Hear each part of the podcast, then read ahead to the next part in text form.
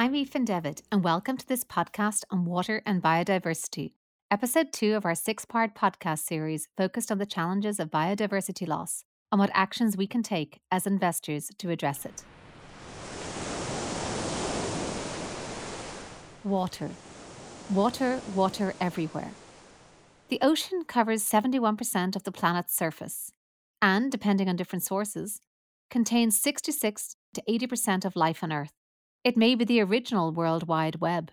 I sat down with Chris Gorell Barnes, who is the founder of the Blue Marine Foundation, as well as the founding partner of Ocean 14 Capital, which invests in technologies and ocean related industries which are responding to changing consumer behavior, value chain pressure, and technological advances. You know, you could say that the ocean is a bit like the physical World Wide Web. It connects and it carries everything. The oceans are also the largest absorber and sequester of carbon, absorbing more than 25 to 30% of CO2 produced. They are also a vital source of food and protein for almost 3 billion people. Sustainable Development Goal 14 enshrines the protection of life below water, but progress towards this goal has been weak and waterways remain under threat. These threats include plastic pollution, rising temperatures, dead zones, reef depletion, overfishing. As the source of most of the Earth's biodiversity, should attempts to address biodiversity decline start with the ocean? In my opinion, and I think in many scientific opinions, protecting the ocean is vital for humanity's survival. The planet doesn't only provide half the oxygen we breathe and absorbs more than half the carbon, but it regulates the planetary systems. So, ensuring that there is a healthy marine ecosystem uh, and a functioning ocean is um, is the single most important thing we need to do to protect life on Earth, to mitigate the climate crisis. There's a wonderful lady, a lady called Dr. Sylvia Earle, who's known fondly as her deepness because she spent more of her life underwater than above water.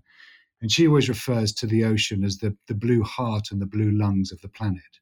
Um, so without it, with with no ocean, there is no us.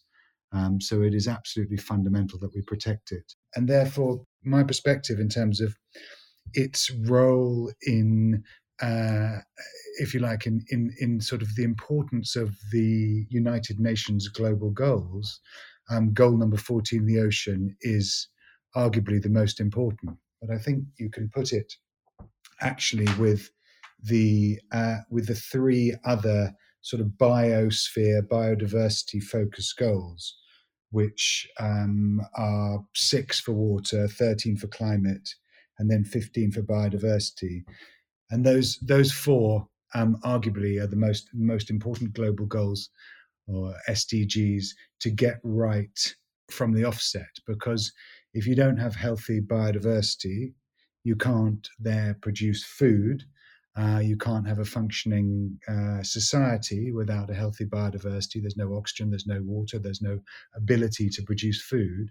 And so, therefore, without that, you can't have a healthy society. Without a healthy society, you can't have a healthy economy. And without a healthy economy, you can't have Global Goals 17. And that was put together brilliantly by two two gentlemen that that I'm very fortunate to know. One of them is a, is a good friend, Pavan Sukhdev, um, and uh, Johan Rockstrom, and they called it the SDG wedding cake.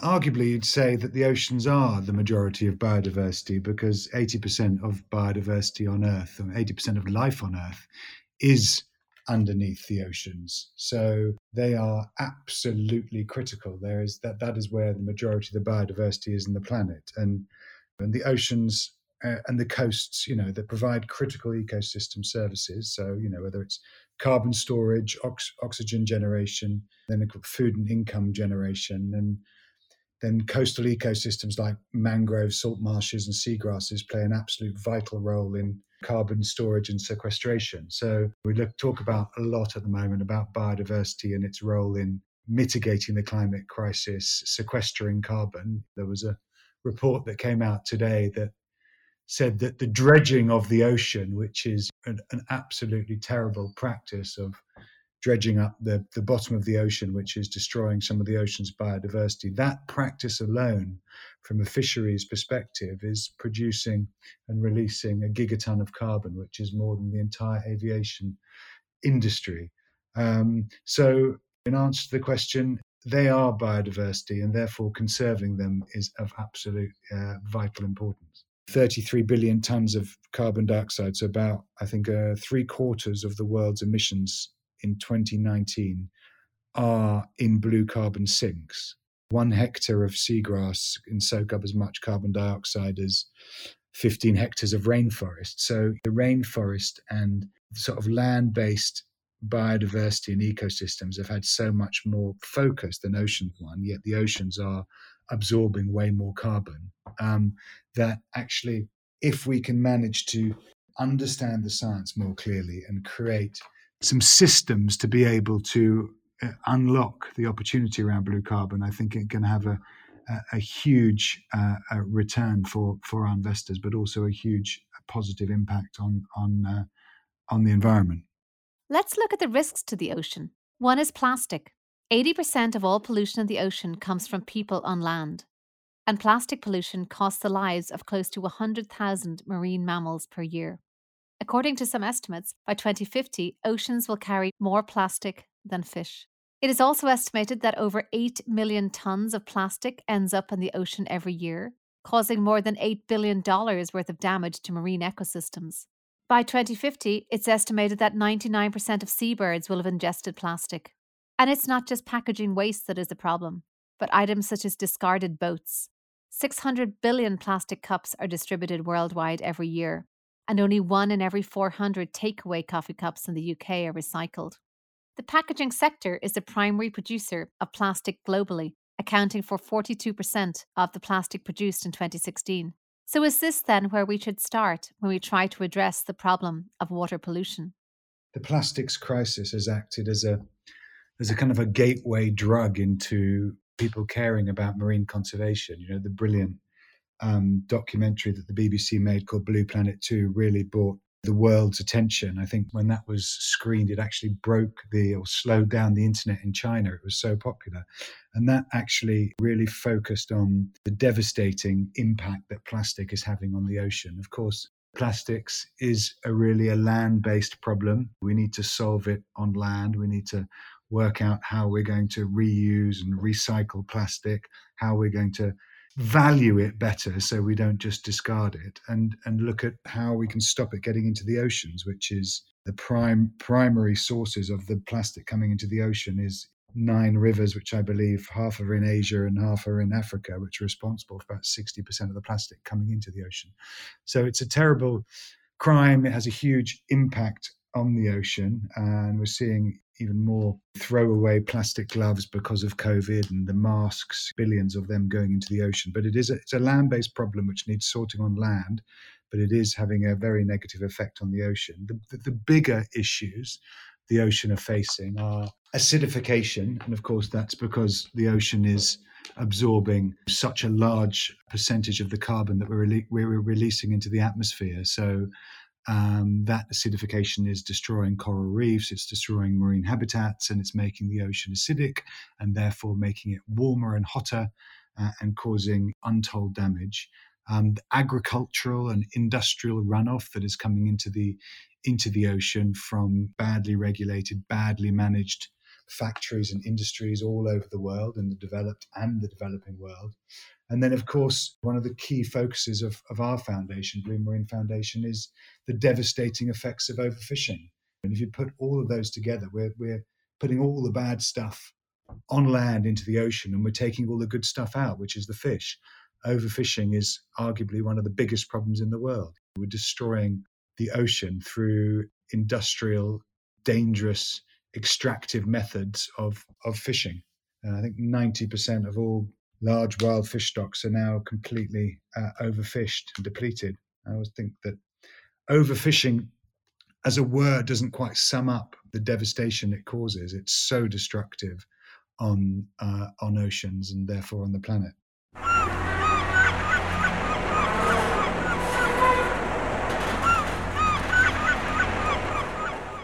Overfishing. What is it exactly? It is estimated that around 3 billion people worldwide depend on wild caught and farmed seafood as a major source of protein. However, more than 90% of global fish stocks are overfished.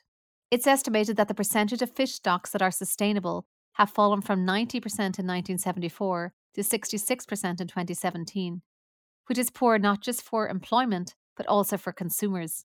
This is not just a problem in the oceans, but also in inland fisheries. Freshwater fisheries are a vital contribution to biodiversity, and the fisheries for many of these species provides an essential source of food and livelihoods for people around the world. More than 40% of known fish species are found in fresh water, even though freshwater habitat covers less than 1% of the globe. However, just like other freshwater species, freshwater fish are highly threatened. Some studies suggest that one in three freshwater species of vertebrates, invertebrates, and plants are threatened with extinction. Fishing is, of course, an integral part of the blue economy. But what exactly is the blue economy? Let's hear how Chris defines this. The blue economy is an emerging concept which encourages better stewardship of our ocean or indeed our blue resources. We like to say at uh, both Blue Marine Foundation and Ocean 14 Capital, um, we need a we need a sustainable and a regenerative blue economy. It's not just about having a blue economy; it's about how do we make this regenerative. Um, so the blue economy, it's it is vast. It's nearly a three trillion dollar economy, you know, of which 275 billion is fishing, 220 billion is aquaculture. It employs 200 million people. If you think of 71% of the surface of the earth is ocean, I think something like 60, 70% of the entire population live within 10 miles of the ocean. So you've got not only the industries that are on the ocean, such as fishing and shipping, um, but also all the coastal communities and the tourism that comes from the ocean. So it's a vast economy that has been largely overlooked, a bit like marine conservation. It's ripe for innovation and advancement. And within that, it needs to be a sustainable and a regenerative economy because of all those businesses, two thirds of them rely on the ocean being healthy and functioning. You're not going to have 270 billion fishing industry if there aren't any fish, and you're not going to have tourists going to the coast and wanting to be in the sea if the sea is full of algae and plastic pollution because we haven't managed to sustain it or to clean it. So it's absolutely vital that we address improving the health of the ocean and driving the sustainability as well as the same time improving the the economics of these um, ocean related businesses and it's a it's a huge opportunity where now there is only now really the realization of the role the ocean plays in mitigating the climate crisis and how vital it is to have a healthy ocean and the understanding of the vastness and the importance of the blue economy. I asked Chris whether the fact that global movement towards these goals was not synchronous led to there being leaders and laggards in this respect having worked in in marine conservation now for um, well probably a, now about 12 years from starting on the journey of executive producing the end of the line the film which sort of was the first documentary to communicate the devastating effects of overfishing had a huge impact on changing behavior to to the foundation. Um, in that journey of over a decade it's only really now there being a kind of a focus and an effort on on on marine conservation. And i think that the uk government have been very forward thinking and uh, have have acted very well in looking at their overseas territories and declaring a sort of a blue belt of protecting a huge area of, of the british overseas territories and we're now seeing with the with the Biden and the Kerry administration, John Kerry, you know, arguably the most important man in the world as the climate envoy for the US, you know, has been an ocean advocate for many years. Um, and you know, he he said last month, you cannot stop the climate crisis without solving the ocean crisis, and you can't solve the ocean crisis without solving the climate crisis. So with that tailwind and the strength of the US influence and their drive on climate and that role seeing that there is there is no difference between the climate crisis and the ocean crisis. We was we are seeing a renewed effort, and I think that will really come to fruition at COP this year, where we're hopeful it will be a blue COP and there will be a big focus on ocean. And you're seeing some countries agree to to, to move to what is necessary of, of, of having 30% of their ocean protected. Um, so I think things are looking are looking a lot better than they, they have been. Chris is unusual in that he works both at a foundation and at a fund. I asked Chris first about his work that he is doing at his foundation. The foundation that I co founded uh, with um, George Duffield and Charles Clover, my two co-founders, is is called the Blue Marine Foundation, um, and it's been um, unbelievably successful over the last decade. It's it's focused has been pretty uh, laser focused on uh, creating marine protected areas and um, and delivering on uh, innovations in sustainable uh, fishing and fisheries. Um, we had a bold target when we set out 11 years ago, which was to help facilitate and protect 10% of the world's ocean by 2020 and uh, 30% by 2030, which is in line with the with the United Nations targets. Um, the Blue Marine Foundation has has done some incredible things with marine protected areas. We we worked um, when we first started and ra- raised the money and helped broker the deal with the Bertarelli Foundation and the UK government to create what was then the largest marine protected area in the world, the Chagos Archipelago in the Indian Ocean. We more recently helped broker uh, the deal uh, to create the largest marine reserve in the Atlantic with a consortium of, of great NGO partners, which was Tristan da Cunha in the Atlantic, where we, we provided the final money and helped the, the, the negotiations with the UK government. And we've just uh, we just funded the largest no take zone in the Mediterranean. So we've created marine protected areas um, all, all, over the world. We've developed new models of sustainable fishing. And the foundation has about 47, I think 50 projects all over the world from vast MPAs, which are up to 750,000 square kilometers in size to more sort of nimble, agile projects of protecting individual species in the Maldives or uh, or creating what is really a world first, which is bringing local fishermen and conservationists together to create win-win models whereby you can enable the fishermen to make more money catching less fish. You can conserve the ocean but actually ensure that these small scale fishermen have an economy and a livelihood. And that's something that we're very, very focused on. We, we, we support the, the, the local smaller fishermen, not the big industrial trawlers that are destroying the ocean. Um, and the, the, the, foundation's been very successful. Uh, it's obviously philanthropic. Philanth- philanthropy has its limits. The, the, the, the, problem in the ocean is so vast. Um, but again, the opportunity is so is so big as well as at his fund focused on nature based solutions to address the water crisis. We launched Ocean 14 Capital about a year ago now, 14 as in Global 14, which is a, an impact fund, and it really is an impact fund. A large percentage of our performance fee is, is, is linked to our impact KPIs. We have a whole impact team, and we will be investing in uh, existing industry businesses that we believe can become better businesses in both how they improve the ocean's health, become more sustainable, and make attractive returns for investors. And I, and I think we're at a really exciting, pivotal time where the impact revolution promises to be as, as, as kind of revolutionary as the tech revolution in the decade that preceded it. Investors and governments now are looking for this and wanting to support funds that are, are going to have a very positive effect on the environment and make money for their investors. And uh, Ocean 14, that's that's something that we've built. What I found surprising and actually gave me some hope is the tremendous potential for regeneration that the oceans have. The crisis in the ocean is the biggest solvable problem in the world because it is it's solvable. We know what we want to do. The, the ocean has an amazing propensity to recover, to come back to life. And we're very fortunate to have seen that firsthand. If you get an area of ocean that has been overfished and, and destroyed, and then you protect it, you create a marine protected area, it, it comes back to life. You see the fish stocks come back to life. If you're not fishing them and taking them out, they replenish. And when the fish stocks come back to life and they have a positive impact on their biodiversity, on improving the coral, and the biodiversity comes back, and you see an area replenish. So, you know, it is it is fixable.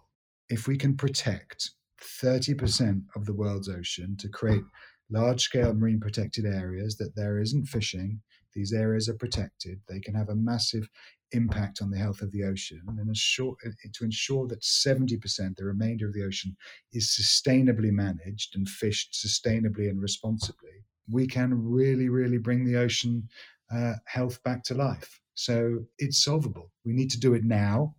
We need to get on with it, but it is something that, that is achievable. And so it is arguably the, the biggest solvable problem in the world. And sometimes this source of regeneration can come from a surprising area.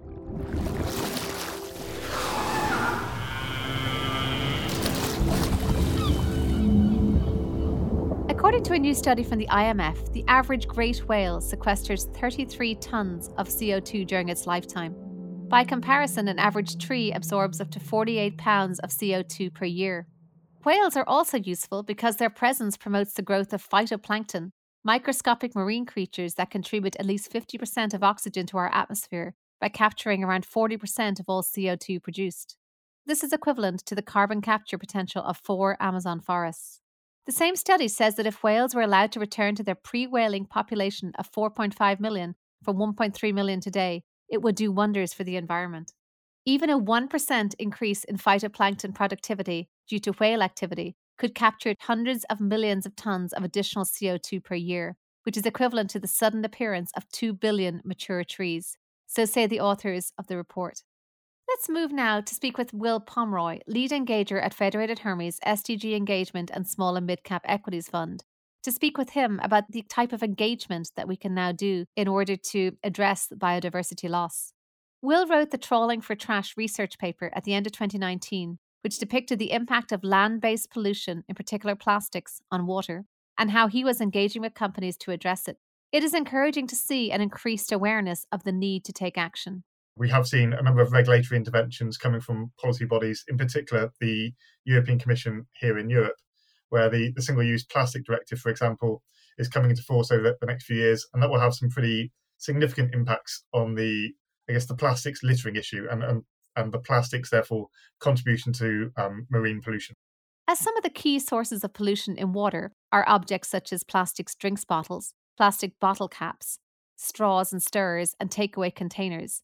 These are areas in which Will can engage with companies to address their production of plastics. So we have a US caps and dispenser company that we've been engaging and speaking with, and they entered into a, an exclusive partnership with a, a Japanese peer back in 2019 now, so soon after the, the note that we published, to cross license their technology with the technology from the, the, Japanese company, where they both developed, I guess, consumer friendly um, tethered cap solutions for a whole range of um, beverages that are, are, sold today that will add will make very little difference to the I guess the the filling apparatus that, that's in place in most um, production lines, but will have a meaningful impact if taken up by the market in terms of the the littering challenge. So we, we hope to see more market penetration from those solutions in the coming years. It can also stretch to takeaway cups. Paper cups, you know, we, we all buy, well, certainly in normal times, all very regularly bought our, our coffee and took it away from the, the site and then struggled to, to understand what we were supposed to do with that cup in terms of responsible disposal thereafter. Um, so if we, if we went back a few years, it was very commonly cited that paper cups, the, the recycling rate was around one in 400. So very, very, very low. Um, the industry began to then work much more collaboratively together in about 2018, and, and that recycling rate increased from 1 in 400 to 1 in 25. And I think as of the end of 2019, that was looking at around 1 in 12 in terms of a recycling rate. So a, a pretty astronomical increase. But even then, I think it's worth stepping back and, and reflecting that the reality was people were buying 7 million cups a day in, in normal circumstances. That's about two and a half billion a year. So when you're thinking of one in 12 being recycled, that means we still have over 2 billion cups that are not being recycled and therefore still contributing to that, that littering, challenge, littering challenge we, we just outlined. So positive progress, huge improvement on where the situation was a few years ago, but nonetheless still much work to do.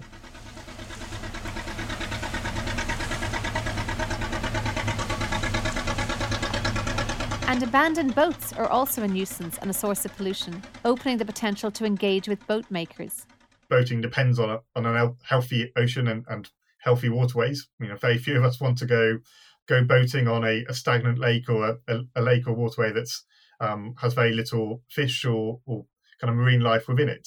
So there's, kind of in, an interdependency that exists there. But, but clearly, inherently, boating is also polluting. You know, whether it's coming out of the back of the, the boats internal combustion engine, or very often the, the end of life disposal of those boats has been less than ideal in the past. So maybe just to break apart those two aspects, the, the, engines maybe first of all, because as I alluded to, those are inherently polluting and also running against a I guess an, an, unfortunate consumer trend, which is that consumers are increasingly favouring higher horsepower engines and are increasingly hanging more of those higher horsepower engines off the back of the bigger boats that they're purchasing. So you know, one of the big beneficiaries of the the COVID enforced staycations of the past 12 months has been the boating industry. Um, unfortunately, that those who are buying boats, as I said, are buying typically buying bigger boats with bigger engines and, and hanging bigger engines off the back. So while the industry, and in particular some of those companies that we are engaging with, have made some very significant strides over the past few years in terms of producing more fuel efficient and environmentally friendly engines, those engines are still inherently still polluting. And because they're bigger and because there are more of them hanging off the back of boats, the aggregate level of emissions is still greater than would be the case um, if you're just looking at the, the, engines in of themselves. So, but that's a, a bit of a, a natural tension that, that's there, and I think the, the, the um, engine manufacturers and boat companies are acutely aware of it and are trying to do a lot more around electrification, given that electrification is clearly a an issue we're all very familiar with in the auto industry, hasn't really translated to the, the boating industry as yet, and it hasn't translated because of that consumer preference that I talked to. But there is a, a lot of work that's underway to get a I guess, full electrification of, of everything else that's on the boat beyond the engine.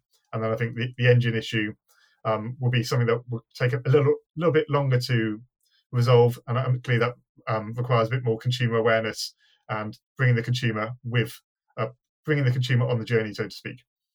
But on the other the other issue of end of life, just to very briefly go through that one, because as much as boating um, can, can, perhaps sort itself out in terms of the, the in use side of things. One of the perennial issues, in particular in the United States, has been the responsible disposal of boats when consumers want to dispose of them when they're fed up with them after 10, 20 years or so. Um, and that principally, principally relates to fiberglass vessels, which are about 50 or 60% of the, the, the totality of boat production in the US. Um, and very often, either those, those boats are taken to landfill, or more often the case, they're, they're simply just disposed of on waterways, ignored and just dumped for for kind of rotting, I suppose. Um, and that's that's no great surprise when you look at a number of US states where it costs the owner somewhere in excess of three thousand dollars to take their boats to a, a, specified location for dismantling and then end of life um, dismantling. That's that's clearly a, a, hefty sum at the the end of um, a period of time when the, the consumer has lost interest in the in the product itself. So it's no great surprise they they dispose of it irresponsibly, which creates an eyesore but the engines and the, the other parts of the, the boat tend to then release harmful chem- chemicals into the waterways, which are obviously detrimental to marine life. It's clear that while biodiversity is moving up the agenda, this will become more and more of an issue as time goes on. It is rising up agendas very rapidly. And I think that's in large part because of all the events of the past 12 months that have made um, man's encroachment on, on the natural space uh, and, and, the implications thereof clearly much more self evident. Um, but equally, there's been a number of um, very significant reports published by the OECD and, and other well established and well esteemed bodies that have really painted the, the interdependence between biodiversity and climate change and indeed um, economic models. Uh, and therefore, I think that there is a greater appreciation of companies' impacts on biodiversity and sub- subsequently the, the impact of the loss of biodiversity on companies' um, sustainable business models. So I think a number of companies are, are becoming more acutely aware and trying to wrestle with that agenda. I think what is difficult from a both an engagement perspective and indeed, I suppose, a corporate action perspective, is that so much of the the impact on biodiversity is wound up with government tax reliefs, government tax incentives, uh, or in the case of forest clearing in the Amazon, for, for example, taking place with um, implicit support perhaps of governments, or it's very often associated with um, suppliers who are very far up the the upstream part of a, a company's supply chain, and therefore it, it, tends to be very opaque, and therefore influence t- can be more diminished, or at least transparency can be more diminished. So it's it's not an easy issue for companies to grapple with, but I, I think many are beginning to give it sufficient, uh, beginning to give it the, the sort of thought that it warrants and deserves. I'm Aoife Devitt, and thank you for listening to this podcast on water and biodiversity.